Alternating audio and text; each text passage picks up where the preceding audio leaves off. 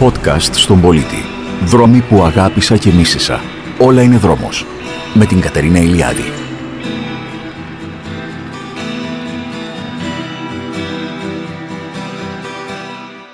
Αυτό είναι το δεύτερο μέρος του podcast με τον Ανδρέα Δημητρίου. Μιλούμε μαζί με τον Ανδρέα Δημητρίου για τους δρόμους του μυαλού, τους δρόμους των συναισθημάτων και της ψυχής. Πώς δημιουργούνται οι καλές και οι κακές σκέψεις; Κοιτάξτε, να ξεχωρίσουμε... τις Είπατε και καλές- πριν να μην ηθικολογήσουμε. Εσείς δεν θεωρείτε ότι υπάρχουν καλές και κακές σκέψεις; Όχι, υπάρχουν. Πώς δεν υπάρχουν; Υπάρχουν. Ε, αν κάνουμε κα, κακές σκέψεις για τους άλλους, προφανώς και κάνουμε. Ναι. Δηλαδή, ήθελα να πω όμως ότι, κι- κοιτάξτε, η, τα συναισθήματα και η βούλησή μας είναι σε μεγάλο βαθμό ένα σύστημα αξιών που έχει ως προέλευσή του τα αποτελέσματα της συμπεριφοράς της δικής μας, το τι ακούσαμε για αυτά τα πράγματα και το τι μας μαθαίνουν οι άλλοι. Έτσι. Λοιπόν, ε, αυτό το σύστημα αξιών στην πραγματικότητα είναι αν θέλετε η πλευρά της συνείδησης και της ευφυΐας μας η οποία έχει να κάνει με το τι πρέπει ή τι οφείλουμε να προτιμούμε να, και να διαλέγουμε και τι οφείλουμε να αποφεύγουμε. Επομένως, προφανώς και κάνουμε κακές σκέψεις. Δηλαδή, αν κάποιος μας έχει δυσαρεστήσει, ε, προφανώς θα κάνουμε κακές σκέψεις. Γι' αυτό τώρα από εκεί και πέρα έρχεται η ηθική, όπως ε, τη διατυπώνει ο νόμος, οι θρησκείες και ούτω καθεξής, που κωδικοποιούν τι είναι επιτρεπτό και τι δεν είναι, για να λειτουργεί μια Ναι, κοινωνία. αλλά Και ωστόσο τότε ο μιλάμε νους, ο για λογισμός... τους κανόνες Ναι. που είναι αποδεκτό να διέπουν τη συμπεριφορά μας και τους κανόνες που δεν είναι αποδεκτό να διέπουν. Ναι, ωστόσο κύριε Δημητρίου, ο νους μας, ο λογισμός μας τρέχει σε αλόκοτους δρόμους, σε αλόκοτα μονοπάτια. Δεν μπορούμε να τα ελέγξουμε, όπως και τα όνειρα. Όχι, μπορούμε να... Κοιτάξτε, ε, ε, ε, για τα όνειρα σε, ε, λίγο. Ναι. Λοιπόν, μπορούμε να τα ελέγξουμε. Δηλαδή μπορεί να έρχονται σκέψεις, αλλά μπορούμε να τις ελέγξουμε οι πολλοί άνθρωποι και παρόλο που υπάρχουν μεγάλες ατομικές διαφορές. Κοιτάξτε, ο εγκέφαλος είναι ένα σύστημα αναπαράστασης του κόσμου που βρίσκεται σε διαρκή λειτουργία. Βρίσκεται, δηλαδή το default mode, του, δηλαδή η, η μόνιμη του κατάσταση, είναι η διαρκής του λειτουργία. Τρέχει διαρκώς.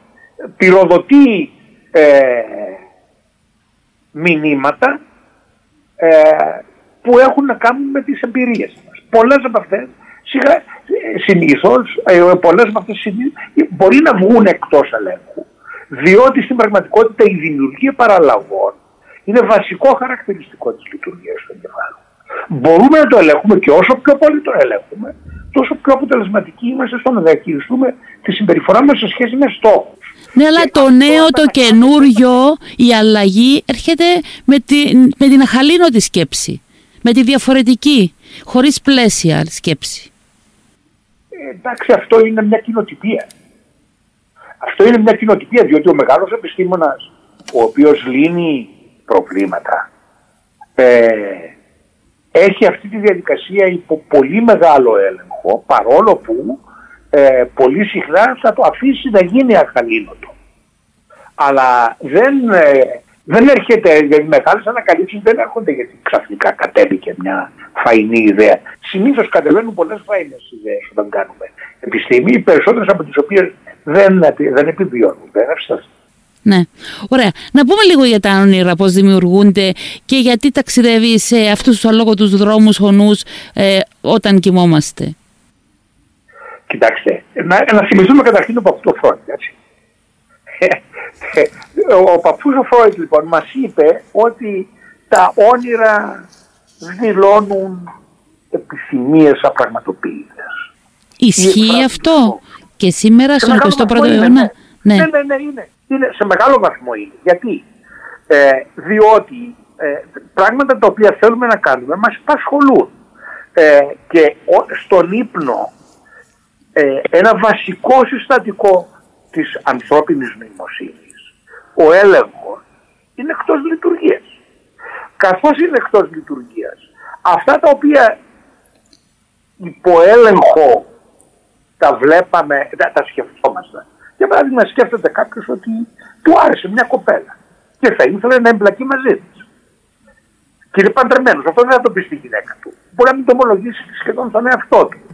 Μπορεί στον ύπνο του όμως να δει ότι έχει σχέση με την κοπέλα. Διότι ο έλεγχος που τον αποτρέπει από το να το ομολογήσει στη γυναίκα του.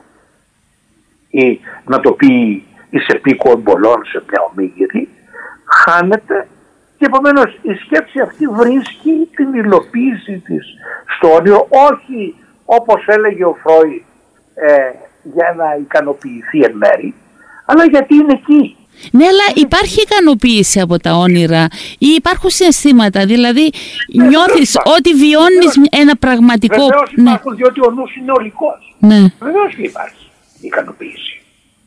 Όχι μόνο, και θυμό μπορεί να νιώσεις και λύπη μπορεί να νιώσεις. Ναι, ασφαλώς, ναι. διότι είναι ολικός, διότι η, η διασύνθεση αναπαραστάσεων σκέψεων είναι σε, σε μεγάλο βαθμό συνειρμική έτσι, δηλαδή ε, το ένα φέρνει το άλλο και επομένως εν μέρη μπορεί να βιώσεις τον κόσμο υπό την προοπτική που θα ήθελες να τον ζήσεις στο όνειρό σου που δεν θα συμβεί στην πραγματικότητα. Αντικαθιστά αυτή, αυτό το βίωμα του, το, του ονείρου αντικαθιστά σε κάποιες περιπτώσεις τον πραγματικό κόσμο; Και το σύνες... Όχι. Όχι, συνήθως όχι.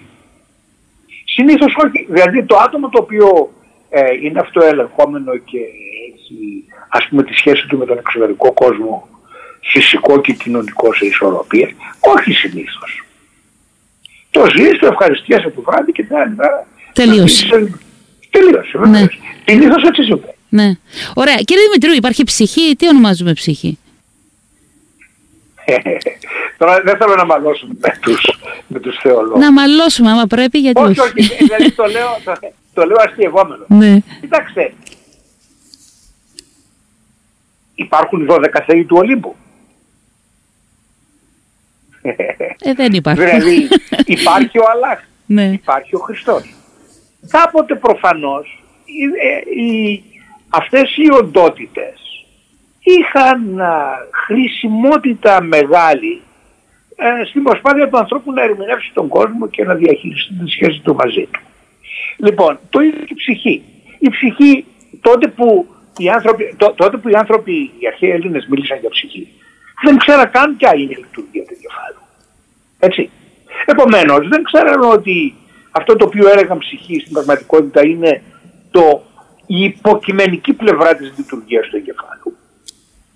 Επομένως αν με, ρωτήσετε, αν με ρωτήσετε εμένα τώρα ο δικός σου ορισμός για την ψυχή ποιος είναι, ως εξελικτικός γνωστικός επιστήμονας θα έλεγα ότι αυτό που λέγεται ψυχή είναι η υποκειμενική πλευρά της λειτουργίας του εγκεφάλου. Όλο το σύστημα των νοητικών λειτουργιών και των βο, βολητικών τους διαστάσεων, των κινήτρων, των αξιών και ούτω καθεξής, των οποίων έχουμε συνείδηση, ενημερότητα, για τα οποία έχουμε ενημερότητα, είναι αυτό που οι αρχαίοι Έλληνες έλεγαν ψυχή. Δηλαδή,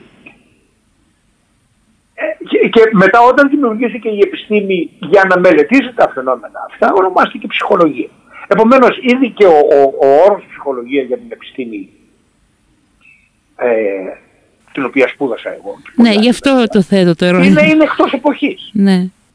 Έτσι, είναι, είναι, με έναν τρόπο είναι εκτός εποχής. Στο μέλλον δεν θα έχουμε ψυχολόγους, λέτε. Κοίταξτε, ήδη μιλάμε για γνωστικούς επιστήμονες, για εξελικτικούς επιστήμονες και ούτω καθεξής. Ο όρος, ο όρος είναι σαφώς εκτός εποχής. Mm. Διότι η ψυχή όπως την εννοούσαμε τότε δεν υπάρχει με αυτή την έννοια. Είναι όλο το σύμπλεγμα των λειτουργιών του νου μας που παράγεται από τον εγκέφαλό μας ε, και έχουμε ενημερότητα γιατί έχουμε υπο, έχει μια υποκειμενική διάσταση την οποία βιώνει ο καθένας. Να μου πείτε τώρα μακροπρόθεσμα, έτσι. Δηλαδή, σκεφτείτε τον, τον Άινστάιν. Ποια ήταν η ψυχή του Άινστάιν. Προφα, ε, ε, προφανώς η ψυχή του Άινστάιν μπορεί να παραμείνει αιώνια διότι είναι η θεοσχετικότητα. Όλο το σύμπλεγμα των νοητικών λειτουργιών του Άινστάιν με τις επιθυμίες του, τις φιλοδοξίες του και το καθεξής, με αυτό που έλεγε ότι θέλει να κατανοήσει το νου του Θεού, έτσι έλεγε ο Αϊνστάιν, κατέληξε τελικά στη ιστορία της γενικότητας που ήταν μια μεγάλη ανθρωπίνη ανακάλυψη. Ποια ήταν η ψυχή του Αχιλέα ή ποια ήταν η ψυχή του Αλεξάνδρου, του μεγάλου Αλέξανδρου.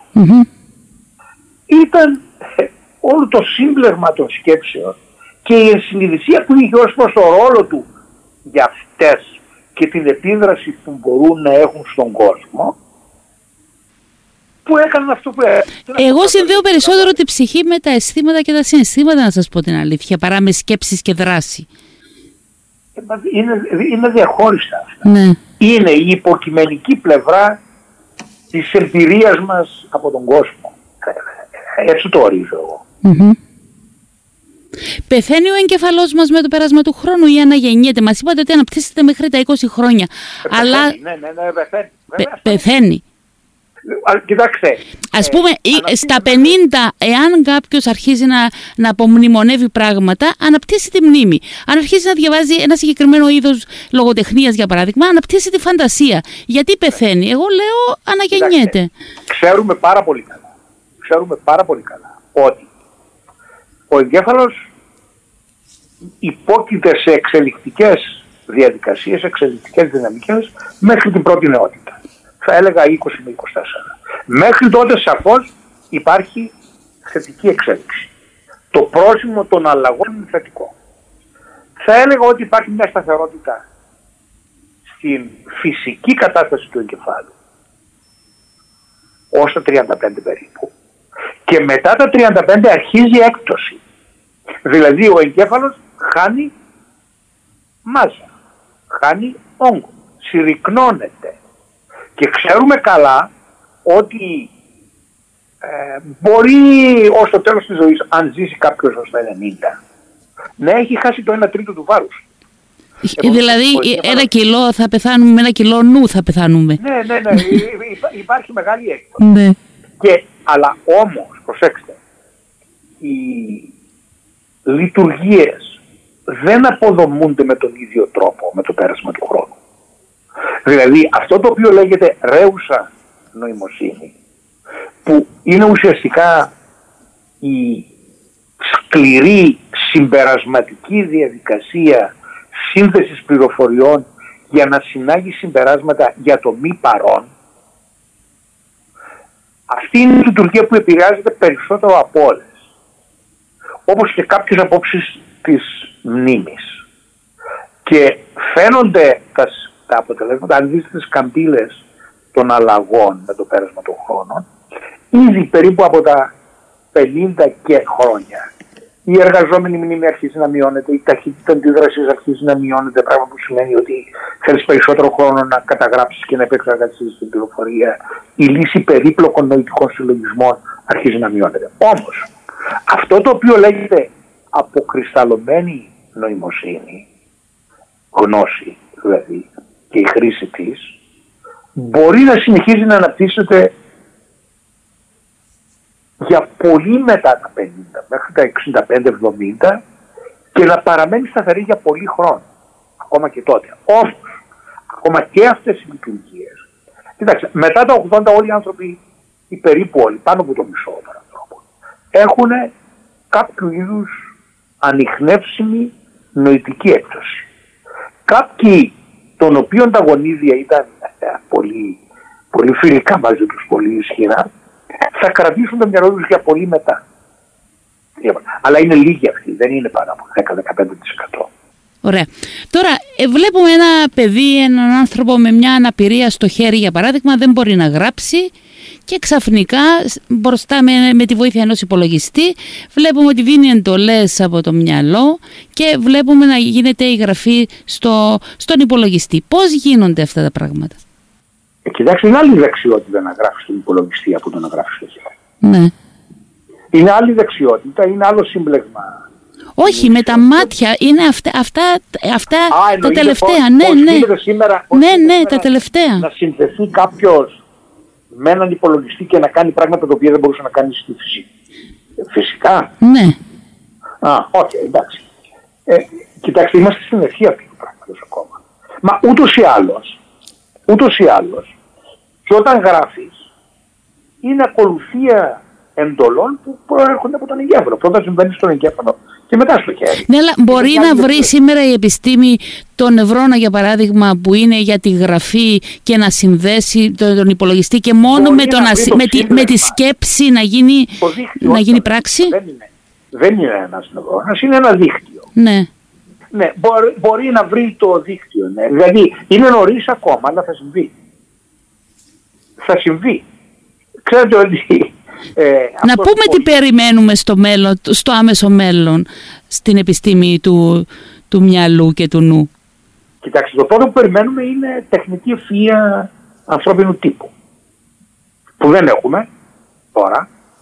Μπορεί να έχουμε θαυμαστά έργα, όπως αυτό με τους πιλότους στα αεροπλάνα και τώρα στα αυτοκίνητα. Μπορεί να έχουμε το τηλέφωνο μας να μας βλέπει και να μας αναγνωρίζει και να ανοίγει μόνο σε εμάς, μόνο από το πρόσωπο μας. Αλλά αυτό δεν είναι ευθεία των οργάνων, είναι περισσότερο η ευθεία του προγραμματιστή που μετέτρεψε ένα πρόγραμμα σε όρους μηχανολογίας, engineering και έφτιαξε μια μηχανή που υπακούει σε αυτό. Τεχνητή ευθεία θα έχουμε ανθρώπινου τύπου. Ε, θα έχουμε όταν ένα σύστημα τεχνητό, όπως ένας υπολογιστής ή ένα ρομπότ, θα μπορεί να μαθαίνει όπως μαθαίνει ο άνθρωπος και να αποκτά τη δυνατότητα διαχείρισης του απρόβλεπτου από αυτά που έμαθε. Ακόμα δεν υπάρχει αυτό το πράγμα ή υπάρχει πολύ αρχαϊκά. Αν με ρωτήσετε εμένα αν θα συμβεί, προβλέπω ότι θα συμβεί. Ναι. Και επομένως θα φτάσουμε σε αυτό που φοβόταν ο Στίβεν Χόκκι για το λεγόμενη στιγμή του singularity όπου οι, οι μηχανές θα έχουν υψηλότερη ευφυΐα θεωρώ ότι θα φτάσουμε, δεν ξέρω πότε, ε, όχι τόσο μακριά όσο δεν μπορεί, μπορεί σε 20-30 χρόνια, αλλά θα πάμε σε τεχνική ευφυΐα η οποία θα έχει ανθρώπινα χαρακτηριστικά ενδεχομένως καθ' υπέρβαση των ανθρωπίνων Καλά, οι μηχανές θα εξελιχθούν σε τέτοιο βαθμό που η ευφυΐα τους θα νικήσει την ανθρώπινη ευφυΐα; Δεν το αποκλείω. Ναι. ναι, δεν το αποκλείω. Οπότε πια θα μιλάμε για διαφορετικού, εντελώς διαφορετικού τύπου κοινωνία. Γιατί, θα κάνω λίγο χιούμορ. Φανταστείτε ένα σχολείο όπου ο κάθε μαθητής θα έχει επαφή με μια τεχνητή ευφυή αυτού του τύπου και ενδεχομένως να μην είναι εξωτερική επαφή διαμέσου ενός υπολογιστή, ενός κινητού τηλεφώνου, αλλά είναι εμφυδευμένη στον εγκέφαλο τι χρία έχουν οι δάσκαλοι όταν συμβεί αυτό, όπως τους ξέρουμε.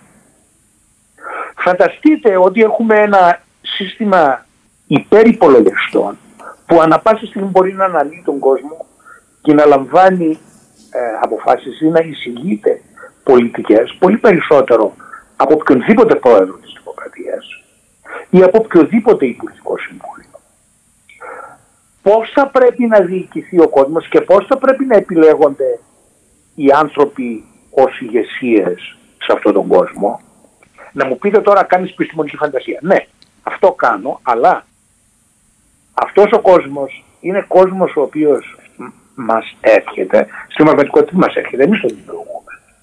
Ε, και δεν θα συγκλίνει μόνο η τεχνητή ευθεία με την ανθρώπινη μέσα από τις ανακαλύψεις που τρέχουν, αλλά θα οφείλει να συγκλίνει και η ανθρώπινη ευφυΐα με τις απαιτήσεις και τις ανάγκες ε, αυτών των μηχανών.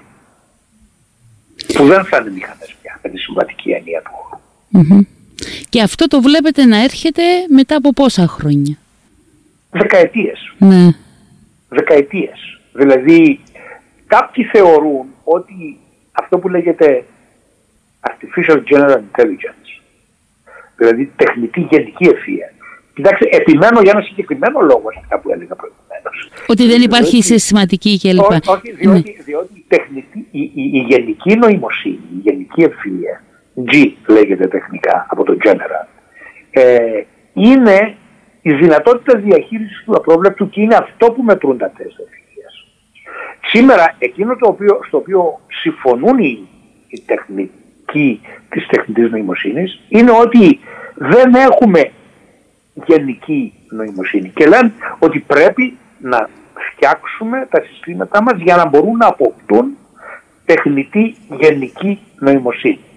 Δηλαδή, νοημοσύνη που μαθαίνει να διαχειρίζεται το απρόβλεπτο με βάση αυτά που έμαθε ως μια δεδομένη στιγμή. Λοιπόν, αυτό το πράγμα πολλοί το τοποθετούν να συμβαίνει γύρω στο 2040. Ναι, ωραία. Τώρα τα συναισθήματά μας είναι παράγωγα του νου, του μυαλού, ναι. δηλαδή η επιθυμία, ναι. ο πόνος, η χαρά, ο έρωτας, το μίσος, η αγάπη, η μελαγχολία, η φιλοδοξία. Τα, τα συναισθήματά μας στην πραγματικότητα είναι ένα σύστημα αξιών το, δηλαδή το λέω το, το αξία με την τεχνική, με την τεχνική έννοια έτσι είναι ένα σύστημα αξιών για το τι είναι σημαντικό να κάνουμε και τι είναι σημαντικό να αποφύγουμε. Τώρα, κάποια από αυτά έχουν ε, καταβολές φυσικές. Για παράδειγμα, δεν θέλουμε να μας χτυπάνε και γι' αυτό προκαλεί πόνο. Δεν θέλουμε να φάμε κάτι το οποίο μας καίει και ούτω καθεξής. Δεν θέλουμε να αγγίξουμε στο ζεστό γιατί και εγώ είμαστε. Αυτά είναι πρωταρχικού τύπου αντιδράσεις συναισθηματικές. Αλλά αυτά μετά διαπλέκονται σε ολόκληρες ιεραρχίες και δημιουργούν ένα σύμπλεγμα αξιών το οποίο είναι πολύ προσωποποιημένο για τον καθένα μας αλλά είναι η δυναμική διάσταση θα έλεγα της ευθείας μας έτσι. Γι' αυτό το λόγο στο, στο κείμενο, στα ερωτήματα που μου έστειλες ρωτάς αν σχετίζεται η προσωπικότητα με την ευφυΐα. Mm-hmm. Πολλές διαστάσεις της προσωπικότητας δεν σχετίζονται με την ευφυΐα. Για παράδειγμα, αν κάποιος είναι ευερέθιστος, ευέξακτος, δεν σχετίζεται γιατί μπορεί να έχεις πολύ έξυπνα άτομα που είναι ευέξαπτα και μπορεί να έχεις όχι τόσο έξυπνα άτομα που είναι επίσης πολύ ευέξαπτα. Ναι, αλλά λέμε ότι τα έξυπνα άτομα είναι και ιδιόρυθμα. Ισχύει αυτό ή είναι ε, μύθος; Κοιτάξτε, ε, όμως τα μεν μπορεί να είναι αυτοελεγχόμενα και επομένως να βάζουν σε κανάλι του, το ευερέθιστό τους και τα άλλα όχι τόσο. Υπάρχει όμως μία διάσταση της, δύο διαστάσεις της προσωπικότητας που σχετίζονται με την ευθεία και τις επιδόσεις στην πραγματική ζωή που την απαιτούν. Παράδειγμα, ε, υπάρχει μια διάσταση της ευθείας που λέγεται δεκτικότητας στις εμπειρίες, openness to experience. Έτσι. Λοιπόν, αυτό είναι στην πραγματικότητα η πλευρά της προσωπικότητας που αντανακλά την ευθεία μας. Όσο πιο ψηλή είναι η ευθεία κάποιου, τόσο πιο δεκτικός είναι στις εμπειρίες. Υπάρχει μια άλλη διάσταση που λέγεται conscientiousness, ευσυνειδησία, η οποία επίσης σχετίζεται με την ευθεία. Αυτές οι δύο διαστάσεις της προσωπικότητας, αλληλεπιδώντας με τη γνωστική πλευρά της ευθείας, καταλήγουν σε πολύ ψηλές επιδόσεις ε, στην πραγματική ζωή. Για παράδειγμα, άτομα που έχουν υψηλή νοημοσύνη, γνωστικά, είναι ανοιχτά στι εμπειρίες και είναι οργανωμένα με βάση την, ε, τις προδιαθέσεις της παίρνουν ψηλούς βαθμούς στο σχολείο. Και μετά έχουν ψηλές επιδόσεις στην ε, επαγγελματική τους ζωή. Και ως εκ τούτου έχουν ψηλά εισοδήματα και πάει λέγοντας. Επίσης, αυτοί οι άνθρωποι ξέρουμε ότι εμπλέκονται πολύ λιγότερο από άλλους ε, σε περιπέτειες με τον νόμο. Ωραία. Τώρα, καταληκτικά κύριε Δημητρίου, όλα αυτά που συζητήσαμε, ε, έχουμε καταφέρει να τα συνδέσουμε με κάποιο τρόπο, να τα αξιοποιήσουμε με κάποιο, κάποιο τρόπο στην παιδεία και την εκπαίδευση; Ως ένα βαθμό. Όχι πολύ. Ως ένα βαθμό. Κοιτάξτε, τελειώνω ένα βιβλίο τώρα. Ναι. το, οποίο, το οποίο θα στείλω στον εκδοτικό οίκο μου, το publisher μου, που είναι ένας αγγλικός οίκος, ο Ratledge, του οποίου ο τίτλος είναι Educating the Developing Mind. Και αυτό το βιβλίο το γράφω με μια σειρά συνεργατών και από την Ελλάδα και από την Κύπρο και από αλλού όπως είναι η Φιλανδία και ε, το Λουξεμβούργο όπου προσπαθούμε να μεταφέρουμε αυτή τη γνώση στην εκπαίδευση. Όσο, κοιτάξτε, η εκπαίδευση μας είναι πολύ πίσω. Και να, για να μην παρεξηγηθώ, δεν εννοώ την Κυπριακή εκπαίδευση. Ναι, ναι, και αυτό δεν, δεν είναι προσδιορίσα, είπα γενικά. Η Κυπριακή εκπαίδευση δεν είναι πολύ διαφορετική από την υπόλοιπη Ευρώπη. Οι, οι, οι, οι, οι γνώσεις που υπάρχουν στην εκπαίδευση από αυτή την επιστήμη για την οποία μιλήσαμε σήμερα είναι 50 χρόνια πίσω. 40-50 χρόνια πίσω. Επομένως, ε, η απάντηση είναι όχι, αυτά δεν είναι ακόμα στην εκπαίδευση. Και δεν είναι στην εκπαίδευση διότι, ε, ξέρετε, με τον τρόπο με τον οποίο πολιτικοποιείται η εκπαίδευση σε όλες τις χώρες, δεν είναι εύκολο να μεταφέρεις καινοτομίες. Σας ευχαριστώ πολύ κύριε Δημητρίου. Καλό δρόμο σας σας εύχομαι. Ευχαριστώ πολύ για την πρόσκληση. Καλή συνέχεια. Έγινε, ευχαριστώ πολύ. Γεια σας. Σας ευχαριστώ και εσάς. Θα ξαναπούμε. Αντίο.